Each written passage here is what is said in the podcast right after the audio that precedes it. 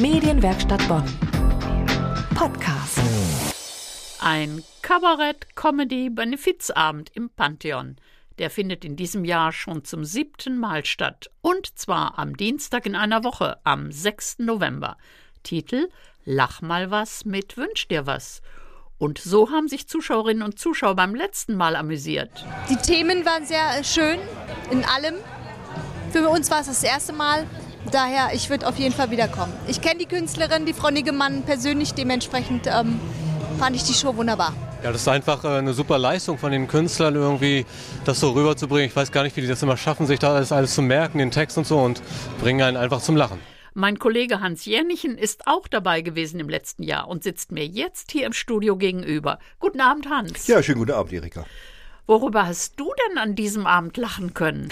Ach, ich habe über so vieles lachen können. Es war so ein schönes, buntes Programm mit dieser charmanten Moderatorin, der Sonder Niggemann. Also es war ganz klasse.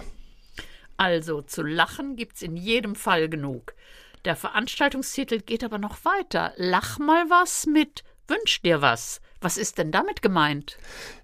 Dieser Abend ist eine Initiative von der Kinderärztin Sandra Niggemann und da treten Kabarettisten und Kabarettistinnen auf mit Ausschnitten aus ihrem aktuellen Programm.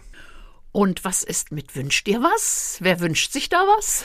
Da wünschen sich chronisch kranke, überhaupt schwer kranke Kinder, wünschen sich da Dinge, die sie auch motivieren sollen. Herzenswünsche sollen erfüllt werden. Das ist das Ziel des Vereins.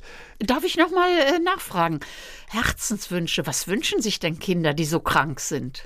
Die wünschen sich zum Beispiel mal eine Baggerfahrt, die wünschen sich eine Mitfahrt mit dem Polizeiauto, einen Fußballspieler ihres Traumvereins zum Anfassen, Lena Meyer Landrut und so weiter. Ja, du hast eben schon gesagt, Lachen für einen guten Zweck. Die Leute, die auftreten, nehmen keine Gage. Aber wie sieht es denn aus mit den Eintrittsgeldern? Ja, auch die Eintrittsgelder, die gehen komplett an den Verein, um den Kindern die Herzenswünsche zu erfüllen.